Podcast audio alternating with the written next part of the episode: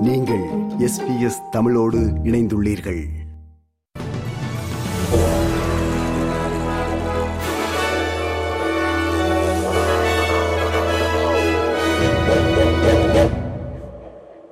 நேயர்கள் அனைவருக்கும் வணக்கம். இன்று ஜனவரி மாதம் எட்டாம் தேதி ஞாயிற்றுக்கிழமை. எஸ்பிஎஸ் தமிழ் ஒலிபரப்பு வழங்கும் ஆஸ்திரேலிய செய்திகள். வாசிப்பவர் ரைசல்.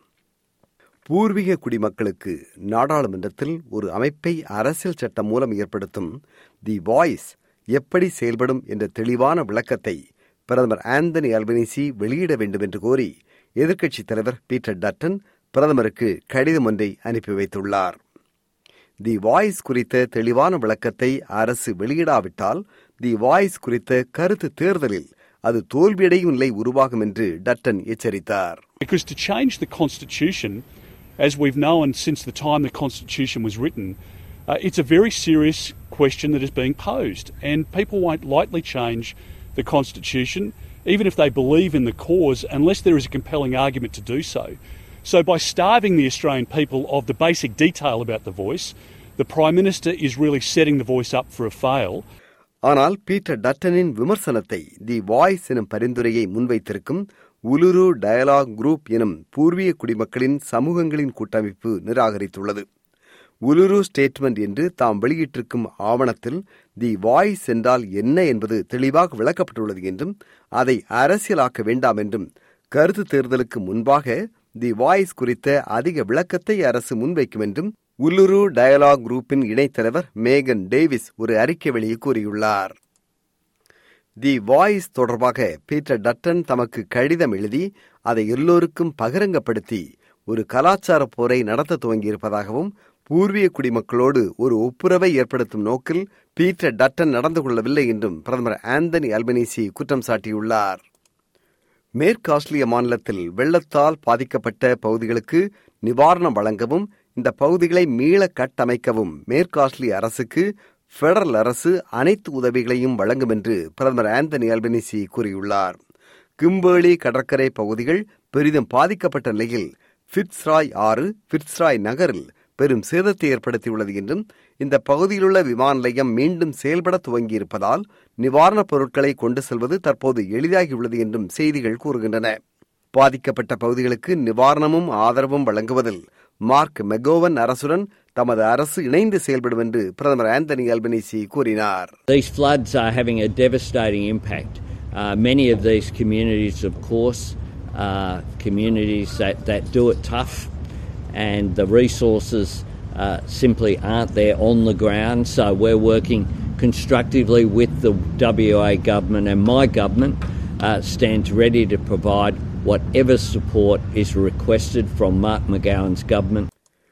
New South Wales மாநிலத்தின் மெனின்டி எனும் பகுதியில் ஓடுகின்ற டார்லிங் ஆற்றின் நீர்மட்ட அளவு பத்து புள்ளி ஏழு மீட்டராக உயர்ந்துள்ளது என்றும் வரும் நாட்களில் நீர்மட்டம் மேலும் உயர்ந்து வெள்ளப்பெருக்கு ஏற்படும் அபாயம் உண்டு என்றும் நியூ சவுத் வேல்ஸ் மாநில பிரீமியர் டொமினிக் பெரோட்டே எச்சரித்தார். தொடர்ந்து மழை பெய்து கொண்டிருப்பதால் நியூ சவுத் வேல்ஸ் மாநிலத்தின் உள்ளூர் பகுதிகளில் நிலவும் வெள்ளப்பெருக்கு அபாயம் உடனடியாக குறையும் வாய்ப்பு இல்லை என்றும் பிரீமியர் பெரோட்டே குறிப்பிட்டார்.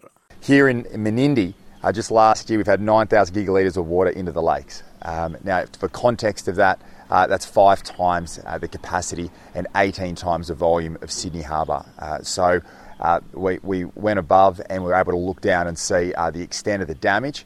Uh, the uh, waters are still rising. There is a long journey ahead. நாட்டில் கோவிட் நைன்டீனின் ஓமிக்ரான் திரிபு தற்போது தி கிரேக்கன் என்ற புதிய திரிபாக மாறியிருப்பது உறுதி செய்யப்பட்டுள்ளது. விக்டோரியா மாநிலத்தில் கண்டுபிடிக்கப்பட்டிருக்கும் தி கிராக்கன் எனப்படும் கோவிட் தொற்று அதி வேகமாக பரவும் தன்மை கொண்டது என்பதால் அது குறித்து தாம் சுகாதார அதிகாரிகளுடன் ஆலோசனை செய்து வருவதாக பிரதமர் ஆந்தனி அல்பனீசி கூறியுள்ளார். For the Top Fuel Australia Championship and the competitors here for this event, the rest of tonight's racing and for the event, unfortunately, will have to be cancelled. All we can say is our thoughts and our hearts and our prayers are with Sam at the moment.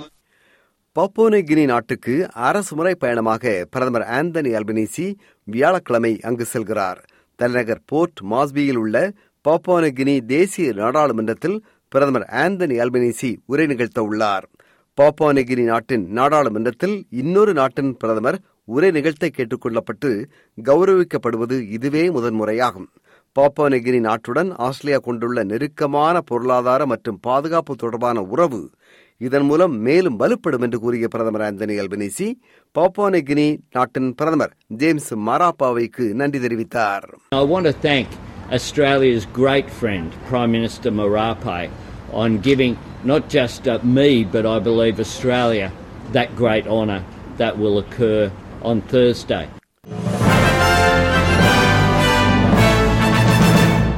இனி இன்றைய நாணய மாற்று நிலவரம் ஒரு ஆஸ்திரேலிய dollar அறுபத்தொன்பது அமெரிக்க சதங்கள் இருநூற்றி நாற்பத்தொன்பது இலங்கை ரூபாய் ஐம்பத்தி ஆறு சதங்கள் ஐம்பத்தி ஆறு இந்திய ரூபாய் ஐம்பத்தி ஆறு காசுகள் தொண்ணூற்றி இரண்டு சிங்கப்பூர் சதங்கள் மூன்று புள்ளி பூஜ்ஜியம் மூன்று மலேசிய ரிங்கித் இனி நாளைய வானிலை முன்னறிவித்தல். பேர்த் வெயில் முப்பத்தி ஏழு செல்சியஸ் அடலைடு வெயில் முப்பத்தி இரண்டு செல்சியஸ் மெல்பர்ன் வெயில் இருபத்தைந்து செல்சியஸ் ஹோபார்ட் மேகமூட்டம் காணப்படும் இருபத்தி மூன்று செல்சியஸ் கேன்பரா வெயில் முப்பத்தி இரண்டு செல்சியஸ் சிட்னி வெயில் இருபத்தி ஏழு செல்சியஸ் பிரிஸ்பேன் மேகமூட்டம் காணப்படும் முப்பத்தி ஒரு செல்சியஸ் டார்வின் மழை முப்பத்தி இரண்டு செல்சியஸ். இத்துடன் எஸ்பிஎஸ் தமிழ் ஒலிபரப்பு வழங்கிய ஆஸ்திரேலிய செய்திகள் நிறைவு பெறுகின்றன.